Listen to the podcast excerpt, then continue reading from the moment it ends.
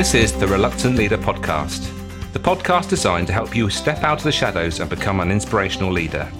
I'm your host, Mark Terrell, and each episode I will be getting to grips with a leadership topic by interviewing an expert in their field. I'll be picking their brains for those golden nuggets that will help you be the best you can be. Make sure you don't miss an episode by subscribing at thereluctantleader.co.uk and please feel free to connect with me on LinkedIn. So let's get on with the show. Today I'm talking to Anne Marie Walby.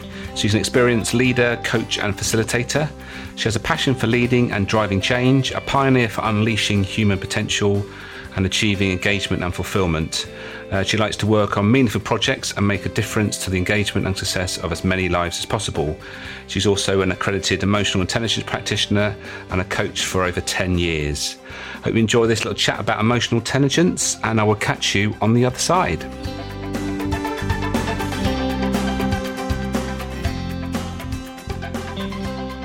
So, Anne Marie, welcome to the Reluctant Leader podcast.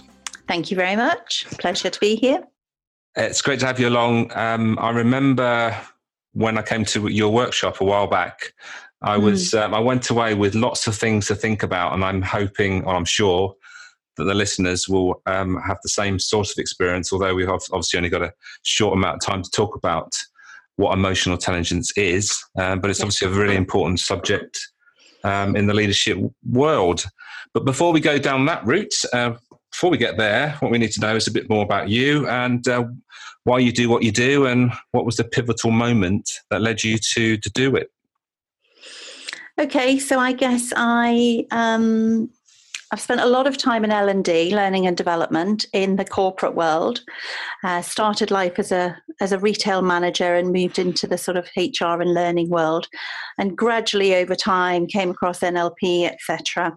Mm-hmm. Um, and so that really was uh, a big stepping stone of getting into um, mindset work and coaching. And then, probably about 10 years ago now, uh, we were introducing leading with emotional intelligence into an organization.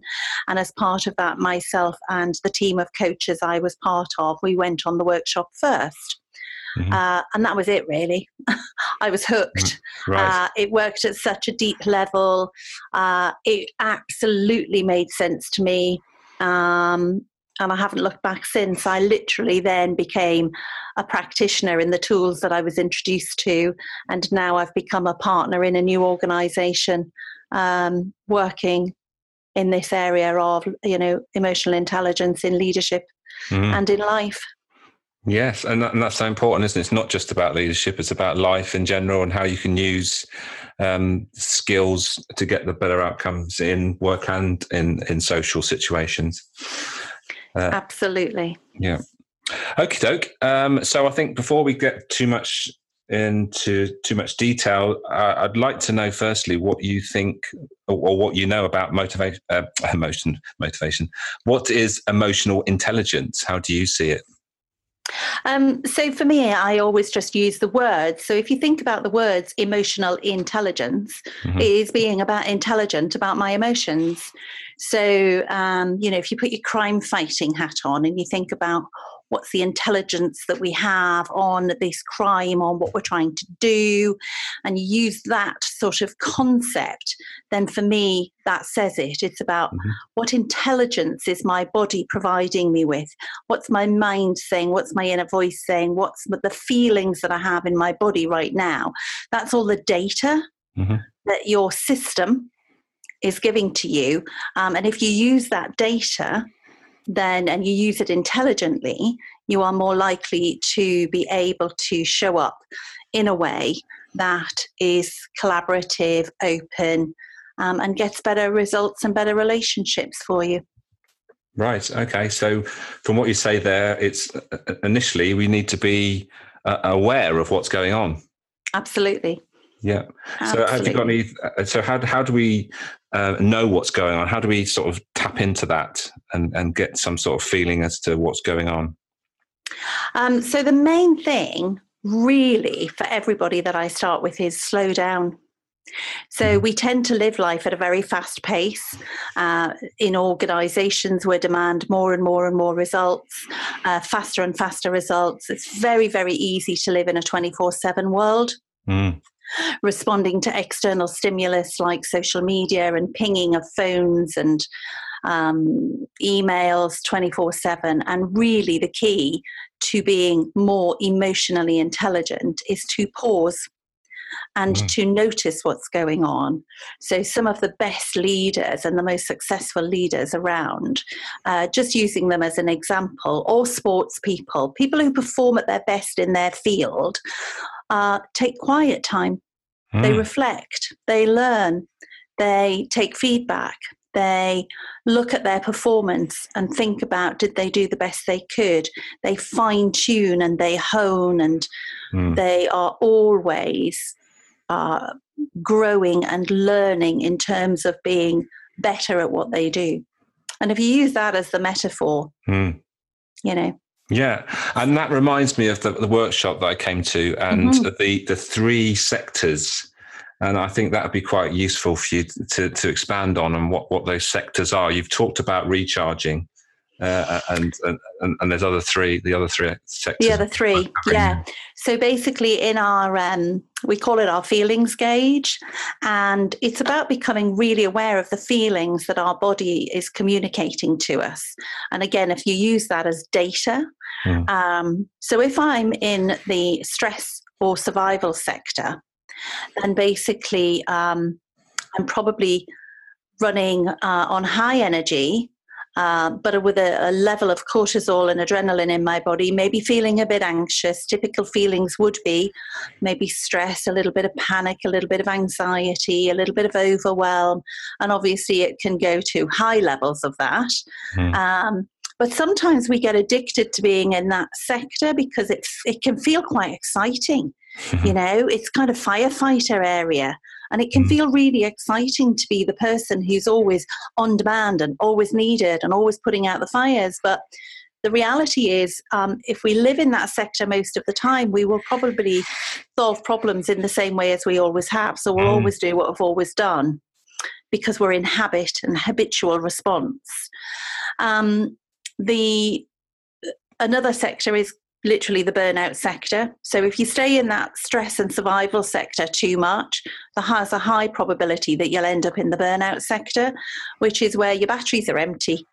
Mm. Um, so you'll either, you'll either literally collapse you know you'll get home and you'll just become a couch potato or you'll go on holiday there's a holiday looming as we speak um, and you'll spend the first few days in bed or you'll get a cold or you know you'll be exhausted and you haven't got time for friends or family or kids or pets mm. um, and um, you know worst case uh, people burn out and they're literally very ill so um, kind of avoid that one as much as possible.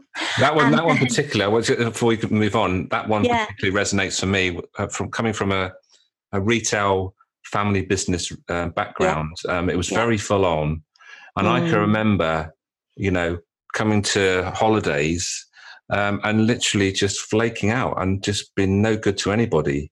And I mm. used to get in trouble for it, and I used to, you know, fall mm-hmm. asleep and all the time.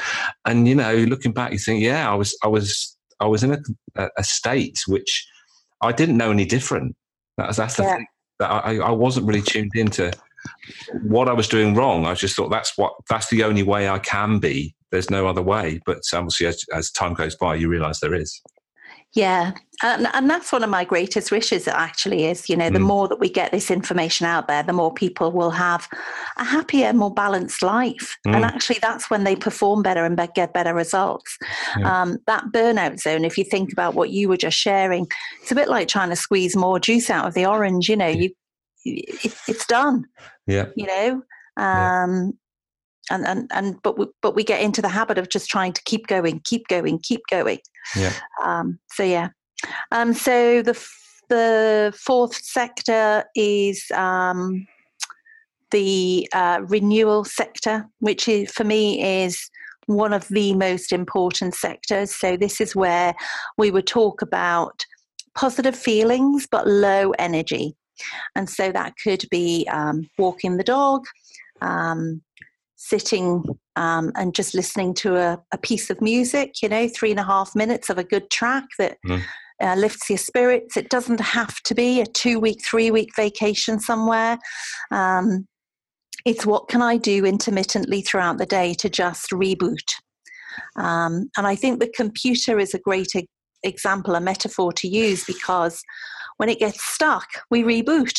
Yeah. You know, we close down programs, but as human beings, we move. I mean, I see people in my work and they literally run from one meeting to the next all day long and they're mm. not being effective. And that culture of being present means that you're on it is you know one of the biggest challenges we have yeah. so the renew sector is the one where i really try and encourage people to find ways throughout the day to just pause hit the pause button have some me time um, for some people that means doing something vibrant and exciting like watching you know a five minute youtube clip that makes you laugh or you know listening to a, an upbeat energizing piece of music. And for other people it's a tranquil piece of music. It's like whatever you need at the time.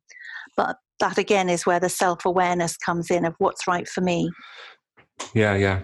So what we're talking about here is a bit of yeah self-awareness and also um, self-management, isn't it? And Absolutely. being aware of our emotions, um, um, being aware of um, what's motivating us, what why why we're doing things. Mm-hmm, mm-hmm. Yeah, and and then also I, I guess there's a um, when we're talking about leadership, um, when we get into a leadership role, it's not just about us.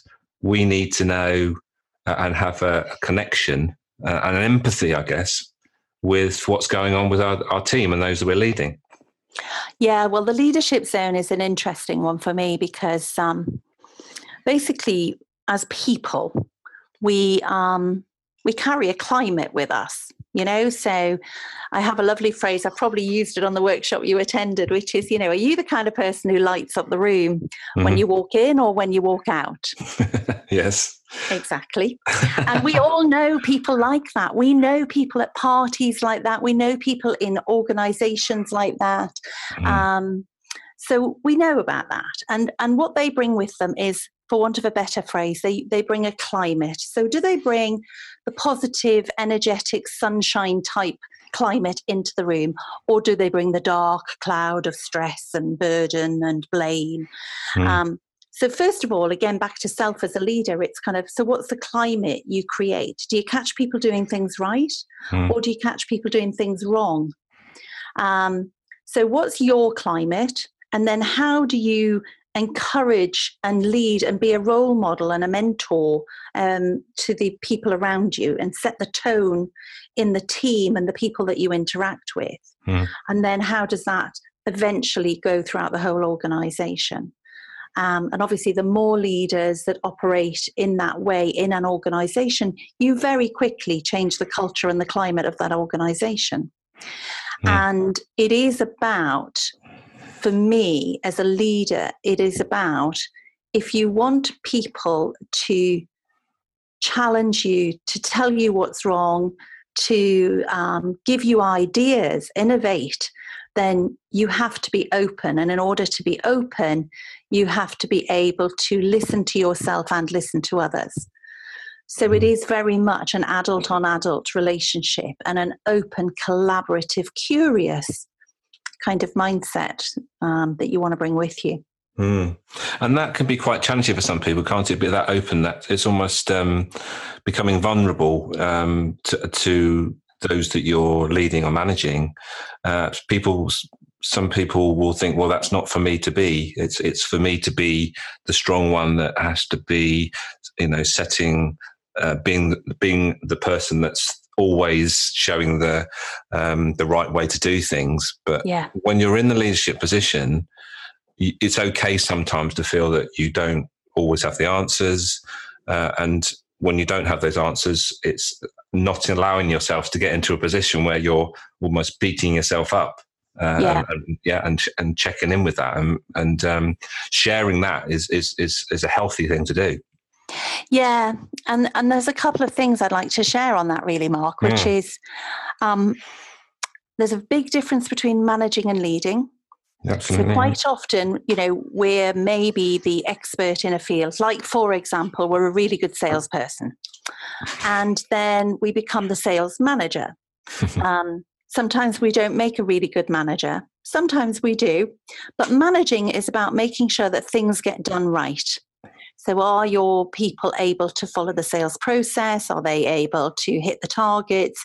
Have they got all the resources? You know, do they understand the product and the services and the customers? Do mm-hmm. things right. Leadership is a different step game again. So, leadership is about doing the right things. And sometimes the right things is to be quiet and listen. Sometimes the right things is to allow someone to pitch something and then give them feedback on what was great and what they would need to do differently next time. So it isn't allowing them necessarily to fail, but it's allowing them to grow and learn so that you then have a strong team of people around you. So. I think that's the biggest step change that people find the most difficult because nobody ever really tells you that there's a difference between management and leadership.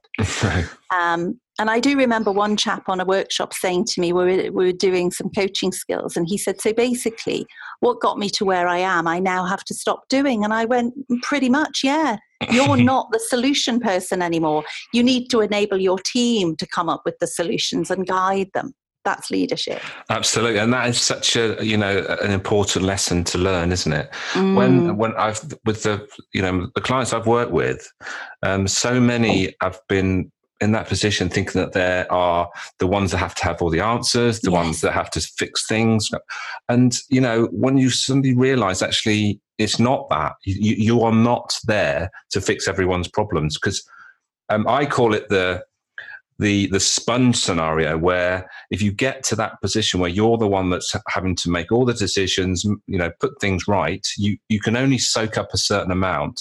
And when you get to a point like a sponge does when it's absolutely saturated there's nowhere else for the, the excess water to go. So that you just get to a point where you just you just can't take anymore and that's you know that's i guess that's when we talked about burnout that's where you know that absolutely. lead to that. Uh, yeah and the other side of it is, so you're in burnout and mm. your team are bored. yeah. Because they've stopped growing. They've stopped using their brain to think of ideas and solutions because you're doing it all. So yeah. actually, on the one hand, you think you're doing them a favor by maybe solving the problems and showing how, you know, clever you are in the nicest way. Mm. However, you've stopped them from growing because you're not saying to them, come and show me bring your ideas. I want to listen to your ideas, you know? Mm. So it really is a win win if you allow people to grow and encourage them to yeah. think outside the box or just to solve the problems and come and check in that they're on the right track. Yeah, yeah. And one of the, the most important, one of the most important things I ever learned was when people come to you, rather than um, give them the answer, say, well, what would you do if I wasn't here? So, yes. so you give them the opportunity to um, give their opinion of what they would do if you weren't available. And most of the time, most people do, you know, they come up with the right answer, don't they? Yeah. And once they do that and they realize, oh, actually, that was right, then what they do then eventually is they come to you with the answer as well, rather yeah. than just the problem. So it's, yeah. it's, uh, it's, you know, small things can make a big difference in that scenario. Yeah, absolutely. Yeah, this is. Um, I mean, it's really interesting stuff. This, and, and I was gonna. I, I did a bit of um, digging around as you do, um, yeah. and I came across. Um, I come across somebody who was talking about EQ as opposed to IQ. Have you got? Yeah. Um, have you got some views around what that's about? Yeah. So basically, you know, we all know what IQ is. It's my intelligent quotient. It's the kind of where am I marked on? Um, what's my score? And and it's the same eq re, re, refers to the same thing. It's kind of what's my level of emotional intelligence? It's my emotional quotient. Mm-hmm. um, i quite often put a slide up in um, when i'm in corporate talking about your motivational quotient you know your experience quotient. These are all things that are considered to mm. uh, put us in a position in a job. And basically what is becoming more and more um, known uh, it's been known in the sort of psychological world for a long time, but generally it's becoming more public, is that emotional quotient, emotional intelligence, is the one that often causes executives, seniors, leaders to fail. Because if I can't imagine, if I can't manage my emotional outbursts, yeah. you know, if I'm still the kid having the tantrum when I don't get my own way, mm-hmm. um, then that's what's going to cause me to fail because pretty much, you know, you're going to get booted out or you're going to get hauled over the coals for not being able to um, manage yourself and then lead and inspire others. Yes, that's interesting, isn't it? So um, yeah, yeah. I, I, um, there's something that we talk about a lot on these podcasts is is about listening. Yeah, uh, and um, it's, it's, so important. Um, but when, when we talk about um, we all need somewhere where to vent. So, in other words, when you get someone that's going to listen to you rather than you know want to fix all your problems, that's that's really powerful. But the thing is, with venting, venting's one th- thing with when you've got someone just listening to you in that in that respect. But venting, for instance, when someone's done you, you know, cut you up on the junction or something like that, doesn't really help, does it? No, it doesn't really help anyone, um, and mostly it's a habit. Yes. So, um, you know, somebody cuts me up wherever, however that is. We just use that sort of metaphor again. Um, and I need to explode. I need to say something. I need to respond to that. Mm. Whereas you also have another choice, which is is to go whatever. yeah. And it's a choice, and it's a habit. And so we're just used to um, getting an emotional kick because what's happening is we respond and we get a bit of anger and a bit of venting going on. And we get a we get a hit of um, cortisol and adrenaline and it feels good you know? Mm. um, and we can get addicted to that. And that's actually probably what most people are addicted to. Whereas you know do you want to just let them go? It's like if they feel they need to cut you up and you know, it's more about them and their behavior than it is about you. If you mm-hmm. choose to just then go, yeah, whatever, see ya. You know, yeah, turn the music up, focus on something else. Yeah, and I guess and it's it's about reframing, isn't it? Absolutely. It's the meaning that you give to it that yes. causes the emotional reaction.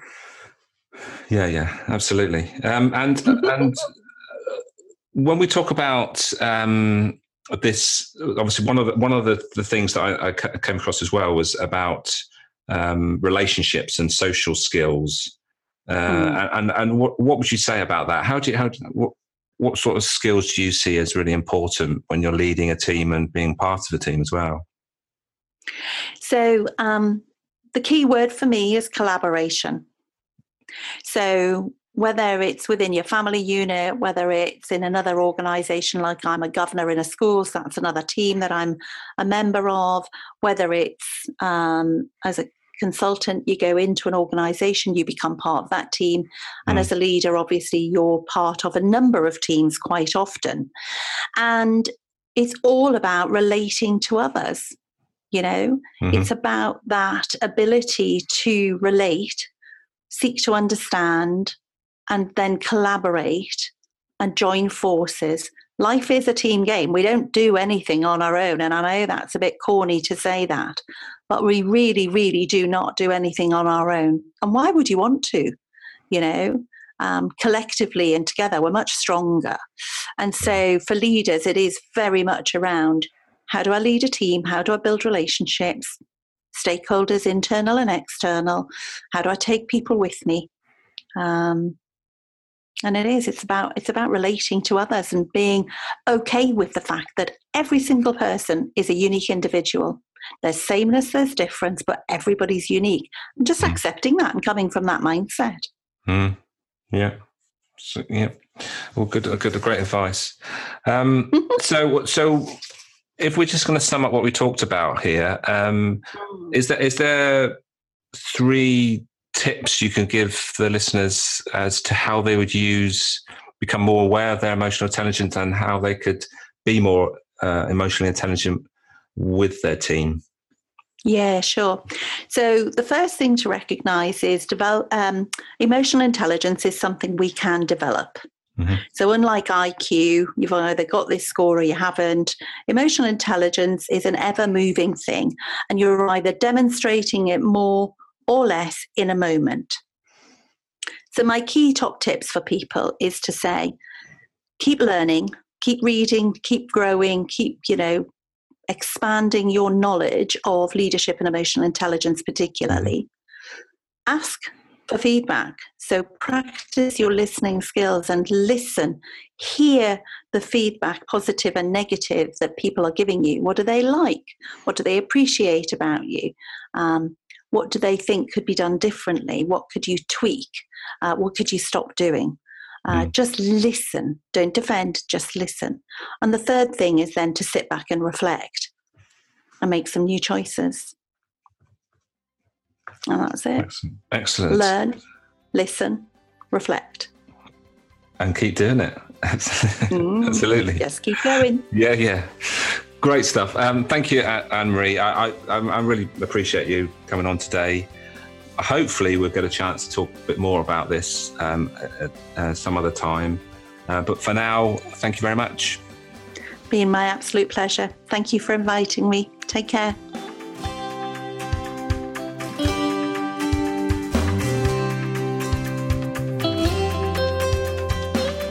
Thank you for listening today. As action leads to outcomes, make sure you make a note start, stop, or continue doing whatever struck a chord in this episode. Don't forget to subscribe at thereluctantleader.co.uk, where you'll find links to all the past episodes, vlogs, blogs, and how you can get in touch with me. Until next time, bye for now.